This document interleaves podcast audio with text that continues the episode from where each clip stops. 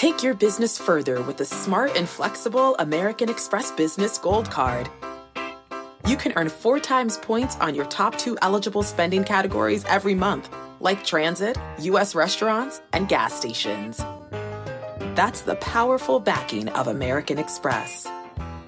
4 times points on up to $150,000 in purchases per year. Terms apply. Learn more at americanexpress.com/businessgoldcard.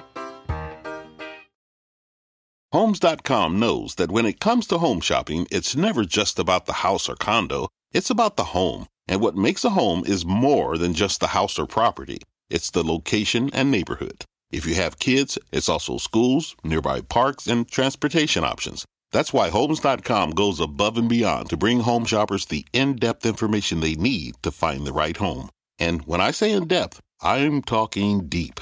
Each listing features comprehensive information about the neighborhood, complete with a video guide. They also have details about local schools with test scores, state rankings, and student-to-teacher ratio. They even have an agent directory with the sales history of each agent. So when it comes to finding a home, not just a house, this is everything you need to know, all in one place. Homes.com. We've done your homework. My mission is simple, to make you money. I'm here to level the playing field for all investors. There's always a bull market somewhere, and I promise to help you find it. Mad Money starts now. Hey, I'm Cramer. Welcome to Mad Money. Welcome to Cramerica. Other people want to make friends. I'm just trying to make you some money. My job's not just to entertain, but to educate and teach you, so call me at 1-800-743-CNBC or tweet me at Jim Cramer. You may have a great company, but if it doesn't fit the profile, its stock is not going to generate much enthusiasm here.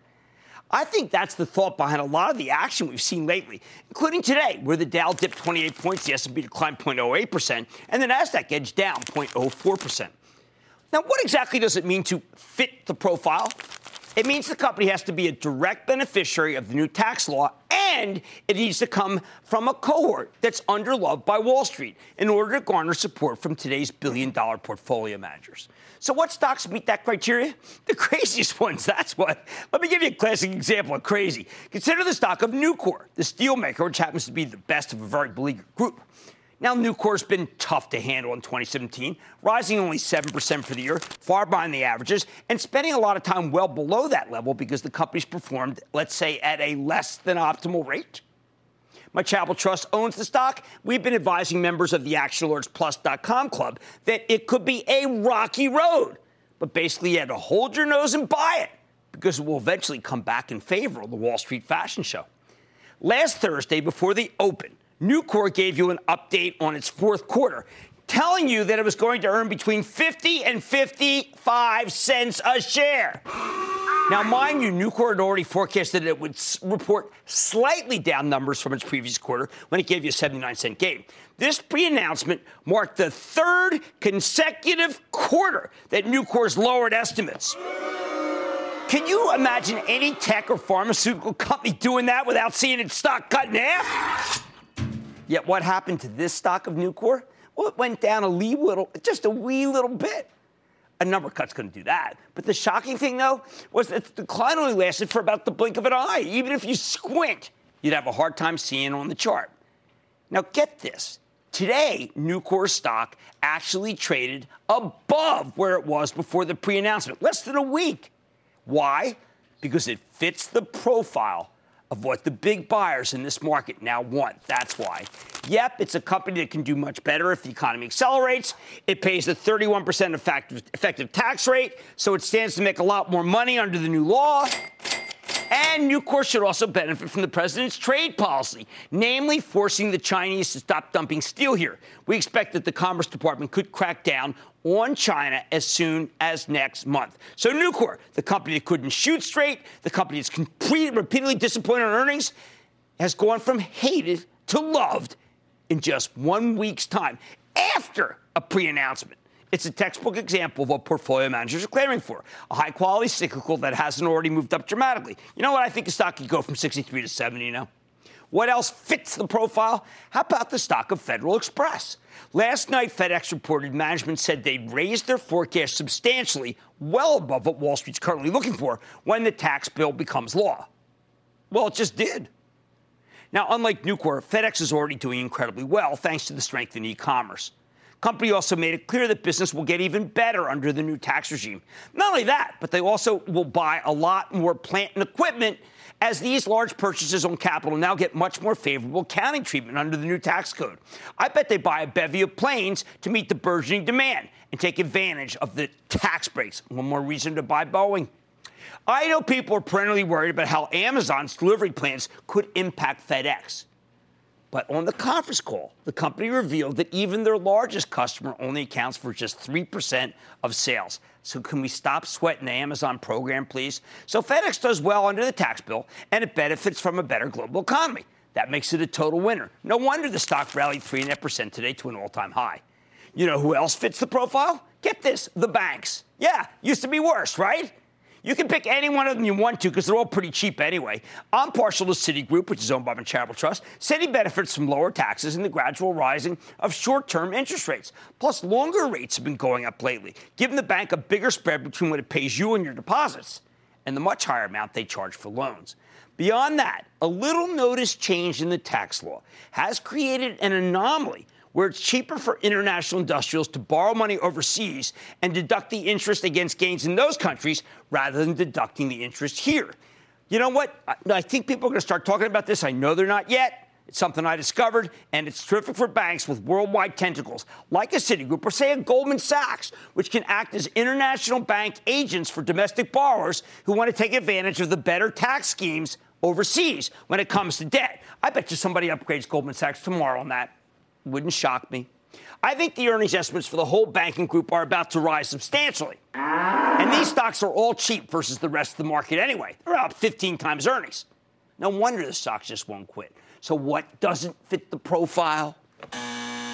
What's being sold? Sell, sell, sell. I'd argue that big international techs sure don't fit the profile. An Alphabet or an Amazon may have billions of dollars overseas that can be repatriated under the new rules. But a lot of it will stay overseas because that's where it's needed. Plus, money managers don't want the kind of secular growth companies that perform well no matter what kind of economy we have. They want cyclicals that are going to have a much larger year-over-year earnings gain thanks to an accelerating economy and a big tax cut. Alphabet, Amazon, and their fellow FANG travelers certainly aren't losers under the new tax regime, and I sure wouldn't sell them. But they're far from the biggest winners. And since this stuff is all relative, they've gone out of style on the Wall Street one-way. What else? How about those big global drug stocks? Ooh, they don't fit the profile. They're being beaten down right here left and right because they have a lot of international exposure, which means they don't benefit as much from the domestic tax bill. But then there's a company like Centene, which we had on the week last week. Centene's all domestic, 38% effective tax rate, highest you can have, which means the company's looking at a huge earnings boost next year. Bye. Now, some people insist that these gains are already baked into the stock market. You hear that all the time, right? They want to tell you it's too late to buy many of the winners. I think they're wrong. I think they're very wrong. What makes me so confident? First, even as recently as a month ago, most investors did not believe this bill would pass. Second, the global economy is doing much better than it was not that long ago, so the big industrials will probably report upside surprises anyway, with fabulous guidance, and then who knows what they'll do with the tax cut. Finally, the new winners still aren't particularly loved here. Sure, Boeing stock is flying high. Wall Street's totally fallen for Caterpillar, right? But you know what? Let's use one. I took a good look at a great American industrial, Emerson, after I saw this very morning that orders for the last 3 months were up 20%. Wow. Now, if you hit up that stock, you will see it's already its 52-week high. I know. However, when I looked at how Wall Street analysts are positioned on the name, there were only 7 buys but 14 holds. What happens when those holds upgrade to buys, which is what I expect almost immediately? Because Emerson's earnings estimates are now way too low. I bet the stock goes higher. Raising numbers, EMR, buy the stock. So you may feel like you've missed it. And I'm not going to say that you haven't let a bunch of trains go by, especially the tech trains. They've left the station without you. Nevertheless, the bottom line is that there's still plenty of other stocks that fit the profile, and they're ready to make another, and I think maybe substantial move. Now, I wish those stocks would come down and give us an even better entry point. But even here, I think they're still worth buy. Zach in Pennsylvania. Zach. Yes, Jim. How are you? I am good, Zach, because you know what happens when we play the Oakland Raiders next week. Oh, we're going to beat them. We're going to beat them so bad. I took a chance that the guy wasn't from Steeler country. I'm from Philly. Oh, good deal, man. Absolutely. So I saw your segment on Columbia and that clothing line, which I think is great. I'm a big fan of Duluth. Wanted to know your opinion on Duluth Trading Company with all the stores that are opening and their stock price. All right, it's an easy call here. Look at the commercials. They're fabulous. Buy the apparel. It's terrific. Stay away from the stock. It's awful. They missed badly. Let's go to Raghu in New Jersey, my home state. Raghu. Hey, Jim. Happy holidays. Same to you. Hey, Jim, I have a question regarding Novo Nordisk, NVO. I bought this stock last year for $33. Right now it's close to 54, 50% up. So should I hold or sell? Actually, you know what? I'm not partial to it. I know it looks cheap on next year's numbers, but I don't like the insulin space. I always worry about some sort of price controls coming on. So let's stay away from that one. Let's go to Bill in New York, please. Bill. Hi, Jim. Happy holidays to you and your staff and your families. Thank you. Same. I'd like to thank you for all the great advice you give. And what I'd appreciate is your short-term and long-term view on Vail Resorts, MTN. Oh, I think it's terrific. I think that it's experiential. I think there'd be a lot of people going there for a long time. I know that the stock looks like it's down and out. It's not trading as well as like a Marriott or a Southwest Air, but I think it makes a lot of sense over the long term because it is entertaining, experiential, and fantastic on Instagram.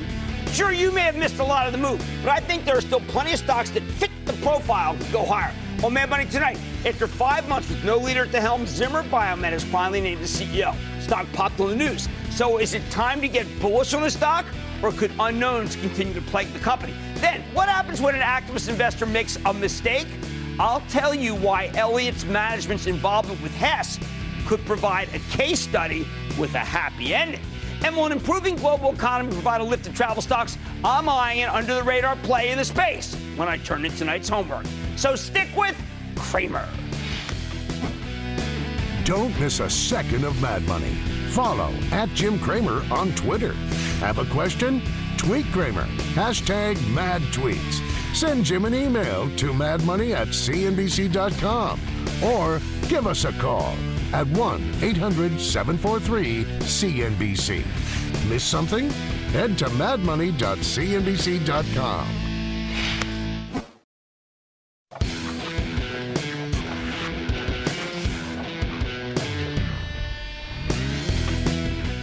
You can tell when Wall Street is champing at the bit to embrace the stock. Buy. But the bulls just keep getting tripped by the underlying company's poor execution. Take Zimmer Biomet, that's ZBH. It's the medical device company that sells a lot of orthopedic implants, hips, knees, you name it. Zimmer acquired Biomet in the middle of 2015 to a great deal of fanfare. Yet time and again, the company failed to deliver on the promise of that merger, reporting disappointing quarter after disappointing quarter. So it's no surprise that when David Dvorak, Zimmer's old CEO, announced his sudden departure in July, that the stock caught a nice bounce. With Dvorak gone, a lot of people were convinced that this story was ripe for a turnaround. And look, I agree that Dvorak had to go, but I was more cautious when I highlighted Zimmer over the summer. I told you that it was too soon to pound the table, in part because the company hadn't even appointed a permanent CEO to fill his shoes yet. And this kind of comeback, well, it doesn't happen overnight. It takes some time. Good thing we didn't jump on the bandwagon, because for the last 5 months, Zimmer stock has continued to fall, almost entirely as a result of two fairly ugly quarters. But this whole time, you could see just how badly people wanted to believe. The stock would get slammed on some bad numbers, but then it would start creeping higher again, with analyst after analyst trying to call a bottom dangerous game. Then the next bad quarter would come out, and it would go right back down. Finally, though, yesterday morning, Zimmer named a permanent CEO, a guy by the name of Bryan Hanson. He's a veteran of Medtronic, and before that, Covidien. And the response was as bullish as it was dramatic. Immediately after the news broke, two analysts upgraded the stock, and a third analyst who upgraded beforehand in anticipation of a good hire named Zimmer her top pick for 2018. Buy. More important, the stock surged nearly $7 or 6% yesterday. House of Pleasure. So what makes everyone so darn bullish about Zimmer Biomet? And more important, are they right about the timing? I said I wanted to wait to pound the table until we knew who the new CEO would be. Well, now we know. Does that mean it's time to buy? Or there are other things you need to take into consideration before you pull the trigger. First, you need to understand that turnarounds do not happen overnight, and Zimmer is very much in need of a turnaround. Just look at how the last two quarters played out. When the company reported at the end of July, the headline numbers weren't terrible. Inline revenue, mild 2-cent earnings miss. Hey, that's not so bad for these guys. But the guidance for the next quarter was very disappointing, especially on the bottom line. Zimmer slashed its full-year sales and earnings forecast. But don't take my word for it. Just listen to Daniel Florin, Zimmer's chief financial officer, who at the time was serving as interim CEO. Florin told us in the call, quote, "Our sales growth fell short of our expectations due in part to production delays of certain key brands and slower than expected sales recapture from previously affected customers in the United States," end quote.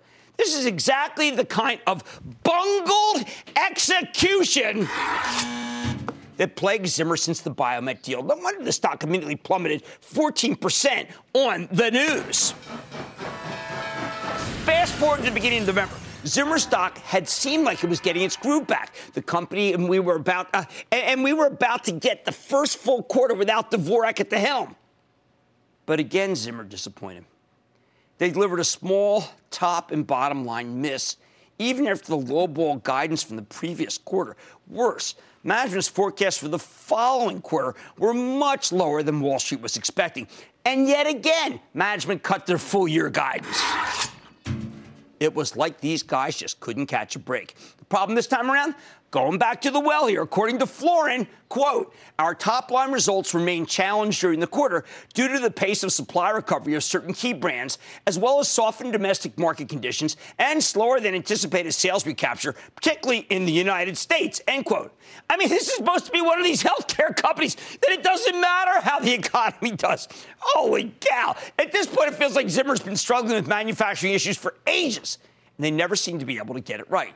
Over the following week, the stock plunged from 121 down to 108. But that's where it bottomed, at least for the moment.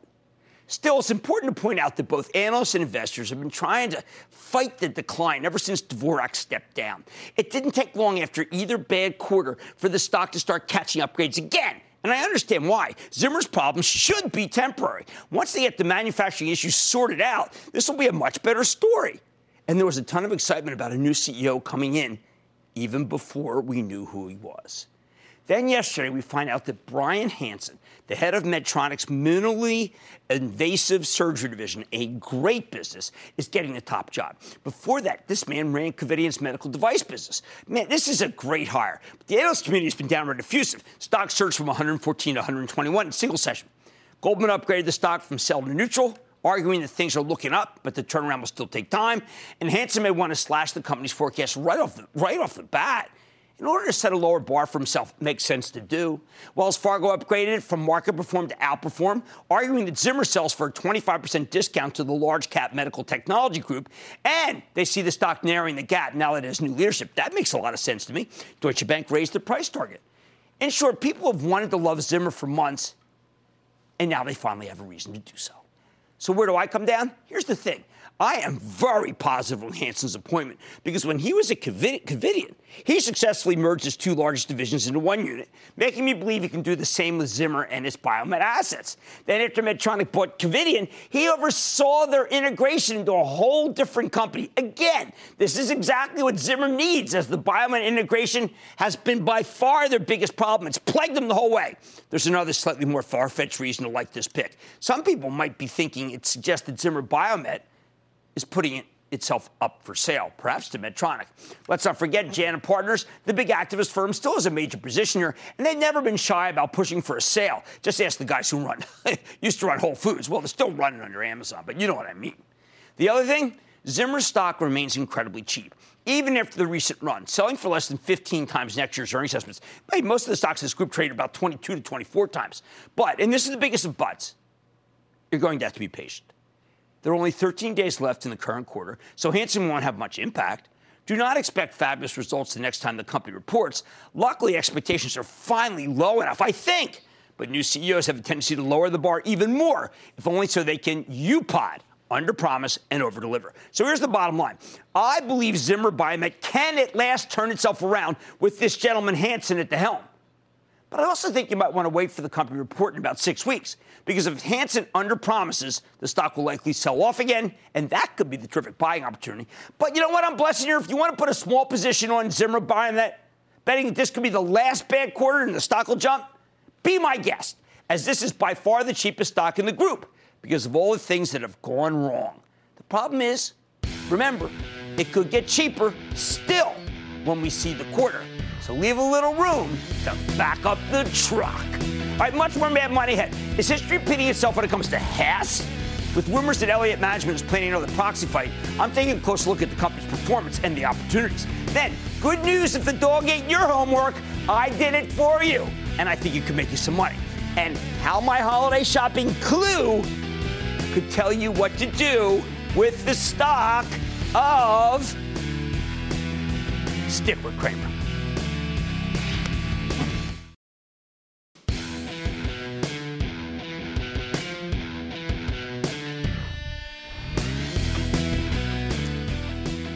Energy's been wrong for ages. Almost everyone and his brother has given up on it. Sell, sell, sell. Yet the oil stocks have now rallied for 3 straight days, despite oil doing nothing itself. So you have to wonder. You have to wonder whether we finally reached a bottom. And the group can now be bought. Buy, buy, buy! Hey, it makes some sense. We could get much stronger growth here with tax reform. We have synchronized global growth, while the Saudis, desperate to do that Aramco IPO, have exercised a level of discipline that very few people expected. And while it's true that America is producing far more oil than people expected at these prices, our production is a drop in the proverbial OPEC bucket if they want to pump full out like we are. Plus, while most of the world has turned on fossil fuels, our president has embraced them. He's probably the most pro-fossil fuels president in history. So what do you do if West Texas crude, which has been in the high 50s of late, actually finally breaks out to 60, something that's tantalizingly close? Considering how many investors have given up on this group entirely, I think you need something more than just hoping for rising oil prices. Even if you expect America and the rest of the world to have much better economic growth next year, something that I think this tax law bets. I think you need what we call in the business a catalyst, a spur. So perhaps if you don't have any oil exposure here, and I don't blame it because, boy, it's killed my Chapel Trust. I hate them. But now I'm open-minded. Maybe you should be thinking about buying the stock of Hess. Because not only does it have a spur, it's got someone saber-rattling for the CEO to go and the company to put itself up for sale. Yep, it's got Elliott Partners, the activist fund run by the brilliant Paul Singer, which has made fortunes for its investors. Now, roughly a year ago, we gave these guys a hard time for their earlier involvement with Hess. They built a big position in the company right before oil peaked in 2014, and in retrospect, it was a bad call. But hey, in the immortal words of Joe E. Brown at the end of Some Like It Hot, nobody's perfect. Besides, Elliott's made a killing in Marathon, Pete, so we know they've got a handle on the energy sector. Still, Elliott's been biding their time for years in Hess. They're a long-term holder, waiting for management to get its act together and turn things around. So why have they decided suddenly to mount another activist campaign after all these years? Simple. Hess has been a dog. The stock's now at $44. Elliott wants to put the company up for sale. I don't blame him, because I think the sum of the parts could be north of $75 a share. So why is this thing so undervalued relative to its assets? What's the company doing over there? Well, every time Hess is reported this year, even when the headline numbers looked okay, there's been some negative catalyst that's ended up disappointing people. And there have been plenty of shortfalls. The last time the company reported in October, they delivered a big revenue beat. But their capital expenditure still managed to convert that into a major earnings miss. And the stock got hit yet again. Now, Hess has made some big asset sales this year. In June, the company sold its Permian Basin enhanced oil recovery assets to Occidental for $600 million. In October, they sold their holdings in Norway to Aker for $2 billion. And they've got an agreement to sell their fields in Denmark next year. So the company's raised a ton of cash. Plus, in April, they spun off their pipeline business as an MLP, or Master Limited Partnership. It's called Hess Midstream Partners. And they're starting to cut costs, albeit not as aggressively as they should be. Company's using some of the cash it's raised to pay down debt. But it's also shelling out $500 million for buybacks, which account for roughly 3 to 4% of the share count.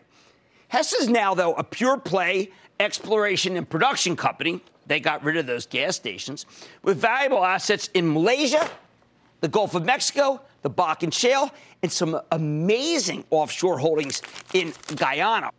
In fact, some analysts speculate that these Guyana holdings, that they could be worth $6 billion. That's nearly half of Hess's current market cap. But the company's got some major issues. In the Bakken Shale, there's a general sense that Hess is operating poorly, despite having some excellent oil fields. Hey, they discovered it when they bought these assets from a guy named Mr. Bakken. They were pretty early. That was when it was Amerada Hess. More importantly, investors have gotten frustrated it's taking these guys so long to get things rolling in Guyana, where their partner's Exxon. They should be doing better. And there's a larger scale problem. Hess is too small to behave like a big integrated oil. That's not even what it is anymore. But its assets are too disparate, scattered all over the world, for the company to be run like a finely tuned exploration and production machine. And that's why Elliott has decided to go public with its concerns again. What do they want? Well, more asset sales, company's Malaysian holdings at the top of the list, more buybacks. They also want Hess. Here's an odd one if you own the stock. They want Hess to cut, not raise, but cut the dividend. In part because CEO John Hess, the largest shareholder, owns 11% of the company. So the dividend acts as kind of a, let's call it an undeserving bonus for him. Maybe that's not the best use of capital. Finally, Elliott's so unhappy with management that they'd like to see a full sale. Or maybe, yes, the whole company. Or at least the outright firing of Hess. In short, the activists believe that management has lost all credibility because of its incredibly poor track record and scattershot overall strategy. So when management says, just wait for Guyana to come online in 2020, nobody believes him. Hence, the stock's undervaluation relative to its peers.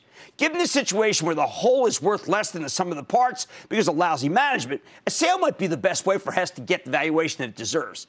And that's why I like the stock, because while Hess is at $44 now, when you look at what those assets could be worth as part of a sale, you can easily get to a much higher price. That's how poorly run this company is. If they just sold everything to someone, maybe you could almost double in value. But will John Hess do the right thing and take Elliott's concerns seriously? Or will the board take action and tell him to retire? Well, if management doesn't comply with at least some of their demands, Elliott may launch a relentless proxy fight of the kind they're so good at and that you don't want to be a part of, at least if you're management. Would it work? It could. Remember, Elliott won 3 board seats the last time the hedge fund went after Hess, and 2 of those directors are still in place. Beyond that, they forced the company to nominate other board members with more experience in oil and gas who might agree with them. And if it comes down to a proxy fight, I think a lot of investors would be on their side, given what I just described as the stock's terrible performance. But here's the bottom line. If Elliott gets its way, then I think Hess's stock can go much higher, even if management tries to fight them. I just don't think there's much downside left in this thing, given the recent rebound in oil and the stocks for the last 3 days. In the end, I recommend putting on a small position so you can buy more into weakness if Hess foolishly tries to fight off the activists rather than surrendering to their demands. Patrick in Arizona. Patrick. Hi, Jim. Patrick, how are you? The question is about Kinder Morgan. I have taken most of my losses on my oil stocks, but not Kinder, which is down about 58%. Do I take my losses and reinvest, or should I stay a little longer? I'm not a fan. I'm not a fan of this company. If you wanted to be in one of these pipeline companies that's actually a master limited partnership, my Chapel Trust, I tell club members, MMP, which is Magellan Midstream Partners, all oil, taking oil out of the Permian, 5.25% yield, much better buy. Victor in Kentucky. Victor. Jim, a big booyah from Lexington, Kentucky. Oh, it's a beautiful city. How can I help? Gaslog I'm calling about tonight. It's in the liquid natural gas transportation business. Yeah, you know, this stock has had a big run, and I don't really trust it here. I would cut your position in half if you own some. Ring the register. Group's too speculative for me. How about Tim in Maryland? Tim. Hey, Jim. Can you hear me? You bet. You sound great. What's up? Hey, I just had a question on NRG. I want to know if it's a buy, hold, and sell. No, this one's run too much, Tim. We're too late. It's up 120%. Time to find another. May I suggest Con Ed or Letter D or AEP? They are all better. Sure, the oil stocks have been rallying, but you know what? You need more than just that kind of rally and button on the stocks. You need a catalyst, and Hess has a real spur. If it listens to Elliott Partners, that is. I think there could be a lot of upside ahead. Much more Mad Money ahead. I'm eyeing a company that works with the likes of Cisco, Samsung, and LG Electronics, and you may never have heard of it. I'll reveal the name when I turn in tonight's homework. Then when it comes to Apple, I'm explaining why the bears should not be allowed to have it both ways. And all your calls, rapid fire, in tonight's edition of The Lightning Round. So stick with Cramer.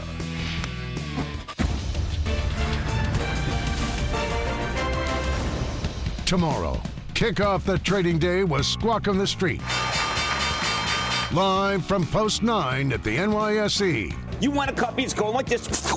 You know, Adobe's like, this one. Can you do? I can't. I knew you couldn't. That's why I did it. I'll pull something if I try to do that. You're very limber. It all starts at 9 a.m. Eastern. What's better than Mad Money? How about more Mad Money? Follow Mad Money on Facebook, Twitter, and Instagram to go one-on-one with Cramer. Reaction. What other questions do we have? I always tell people you got to start with an index fund because I need you to be diversified. Get more with guests. How do you stay sharp? And go behind the scenes with the most interactive show on television. If you can't explain in 3 bullets why you're buying a certain stock, don't buy it. Follow Mad Money today.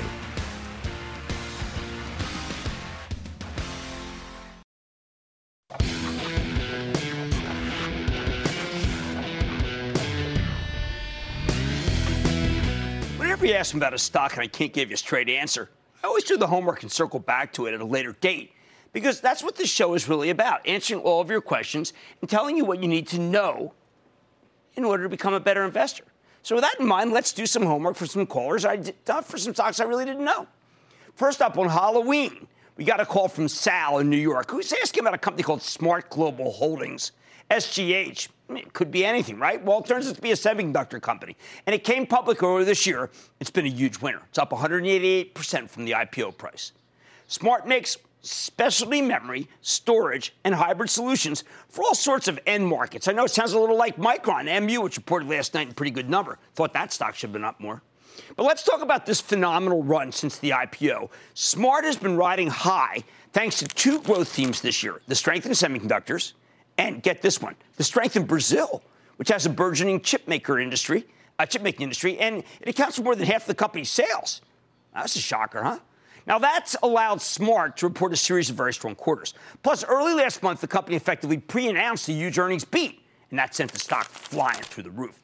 However, we've recently seen some things that give us pause about this company.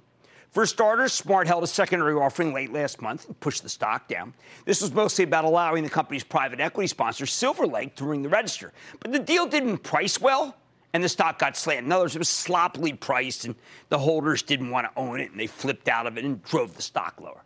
Second, the company's longtime CEO, he's stepping down sometime next year. I don't like that. But on the other hand, Smart reports tomorrow night, and given the positive pre-announcement, I bet there'll be a lot to like, although it probably won't take too many people by surprise, right, because they pre-announced. Really, this is all about the guidance. That's what we want to hear. And if the guidance is good, the stock could roar. But if it's disappointing, look out below. So where do I come down on Smart Global Holdings? I'm giving it a yellow light, proceed with caution. I like the story okay, but I don't like that CEO is retiring or the fact that the private equity backers are getting out.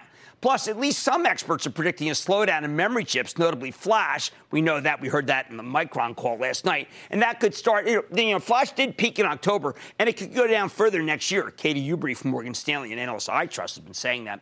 On the other hand, though, if you believe the estimates are that predict good numbers, the stock's insanely cheap. sells for less than 9 times earnings. That suggests some people believe the estimates will need to be cut.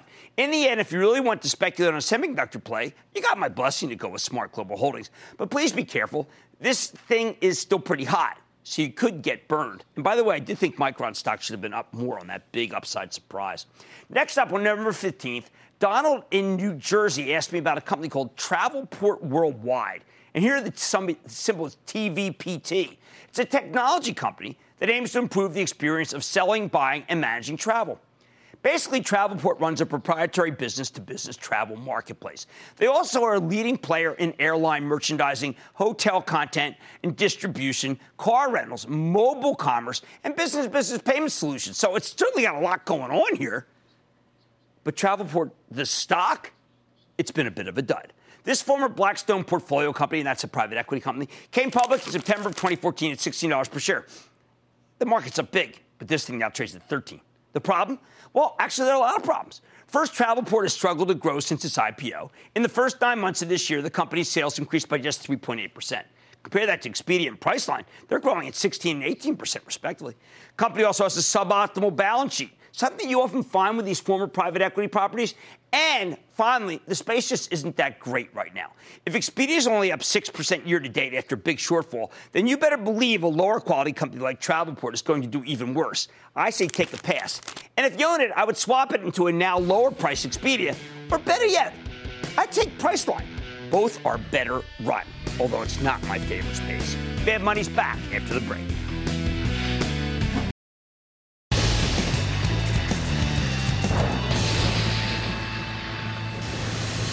It is time. It's time for the lightning round. And then the lightning round is over. Are you ready, Scared Daddy? Time for the lightning round. Let's start with Tony in Illinois. Tony. Cramer, first-time caller. Merry Christmas and thank you. What's your opinion on AXTI, please? Okay, so this is a company that helps make the parts of semiconductors that, frankly, I don't want to be involved in. So I'm going to say no. I'm going to say that you could be an Intel or yes if you want one that is going to be down, I think, until year-end. But I do like it's NVIDIA. Let's go to Darius. It's going to be down for the reasons I said at the top of the show. Let's go to Darius, North Carolina. Darius. Hey, Jill. Darius. Hey, I got a good question for you. For a young investor in 30, is Groupon a good buy? I've liked it now. I've liked it now for a little while. I've liked it since 3. I don't think it's done. I think it's a little higher. I think it's very well run now. I like the stock. Rich Williams, come back on the show, please. How about Gregory in New York? Gregory. Booyah, Jim. Booyah. My stock is Post, P-O-S-T. You know what? I was on the General Mills conference call. It looks like cereal's doing a little better. I would buy the stock of Post, P-O-S-T. Let's go to Will in New York. Will.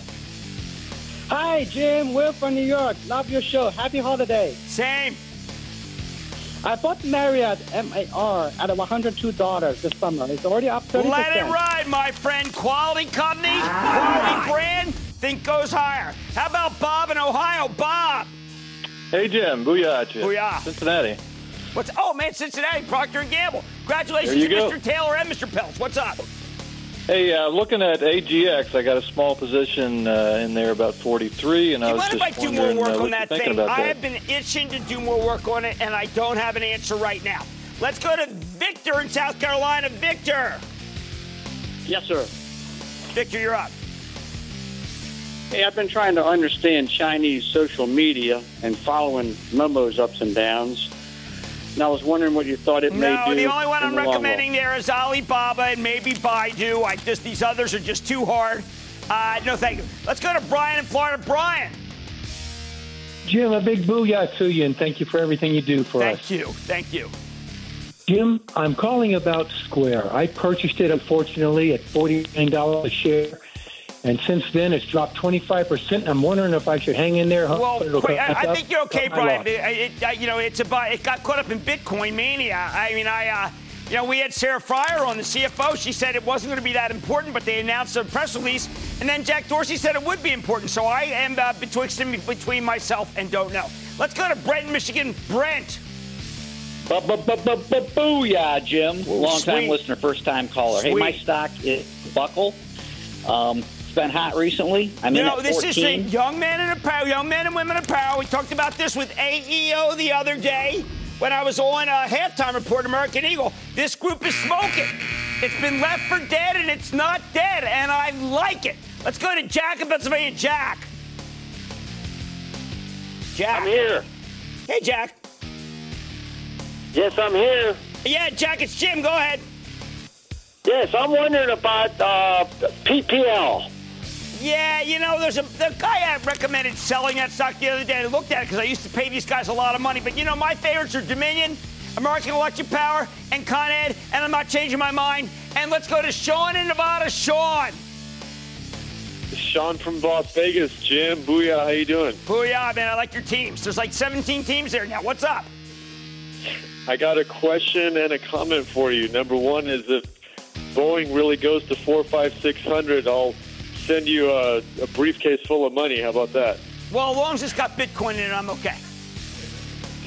All right. The other one is I got a question about Salesforce. How come they announced they're partnering with Google and they have great numbers and everything. Well, it doesn't fit the profile of what people want right now, which is cyclicality, but I would stick with that one most definitely. And that, ladies and gentlemen, the conclusion of the Lightning Round. The Lightning Round is sponsored by TD Ameritrade.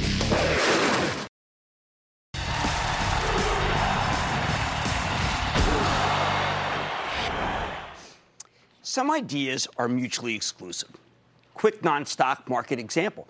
You can dislike the new Star Wars movie for being too similar to the originals, or you can dislike it for being too different. But when you start saying it's too similar and it's too different, it sounds like you're determined to hate the thing no matter what. It's one or the other. And that was my thought yesterday when we talked about the availability of Apple's iPhone 10 on Squawk on the Street. I eagerly wanted to buy a 10, a big one, for my wife, who very much wants an upgrade, even though she already has the 7. She's sold on the pictures, the speed, the beauty of the 10, and, of course, the wireless charging.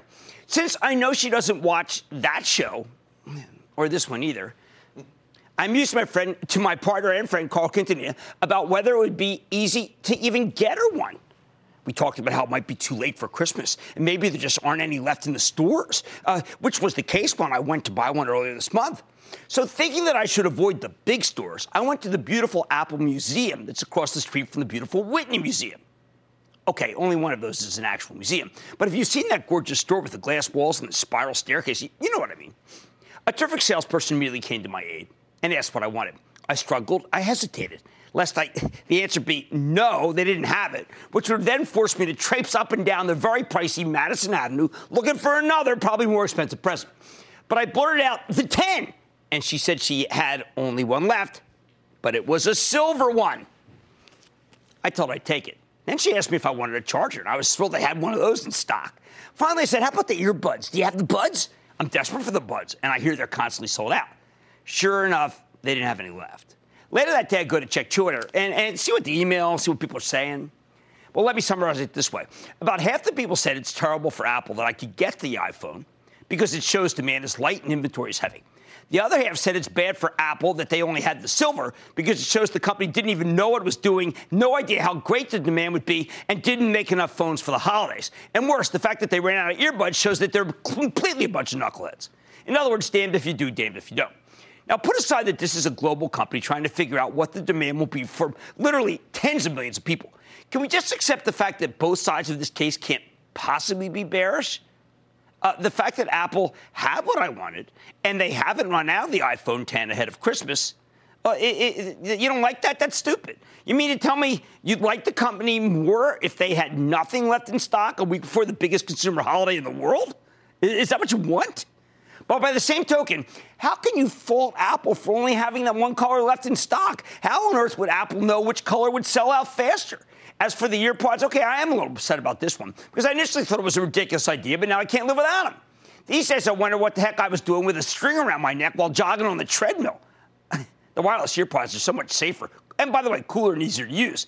It's a bummer, but the fact that these things are flying off the shelves, again, pretty high-quality problem for Apple. Now, I know that Apple stock doesn't fit the profile of what investors are buying here, as I described at the top of the show, but can we just admit that you can't fault them both ways? I say, all things considered, If you own the stock, as my Chapel Trust does, you should be thrilled that they had some inventory, but not too much inventory, because too much inventory is, quite frankly, the bane of a retailer's existence. I think this is ideal. Now, granted, this whole story is anecdotal, but it suggests that Apple threaded the needle about as well as you possibly could expect them to. If anything, I think they made the bull case for Apple, not the bear case. That's why I believe that even up here, you should own, not trade, the shares of the greatest consumer product story the world has ever known. Oh, and can you believe I'm saying this in front of millions of people, and it'll still be a surprise to her?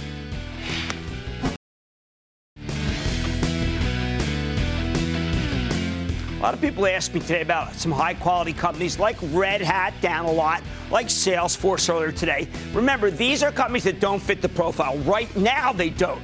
They are being thrown away, but you know what? We got a couple of slow-growth numbers, and you'll be saying, why did I throw away Red Hat? Why did I dump Salesforce? So just stay diversified and understand that your highest-growth companies right now don't fit what the portfolio managers want. They're out of style. But it doesn't mean they're done. So please don't throw out the baby with the bathwater. I like to say there's always a bull market somewhere. I promise trying to find it just for you right here on Mad Money. I'm Jim Cramer, and I will see you tomorrow. People today can spend half their lives over 50. So it's good to be financially ready for what's important to you as you get older, like a family vacation. Or starting your dream business. Welcome to Connie's Coffee. How may I help you? AARP's trusted financial tools can help you plan for whatever your future holds. That's why the younger you are, the more you need AARP. Start planning today at aarp.org/moneytools.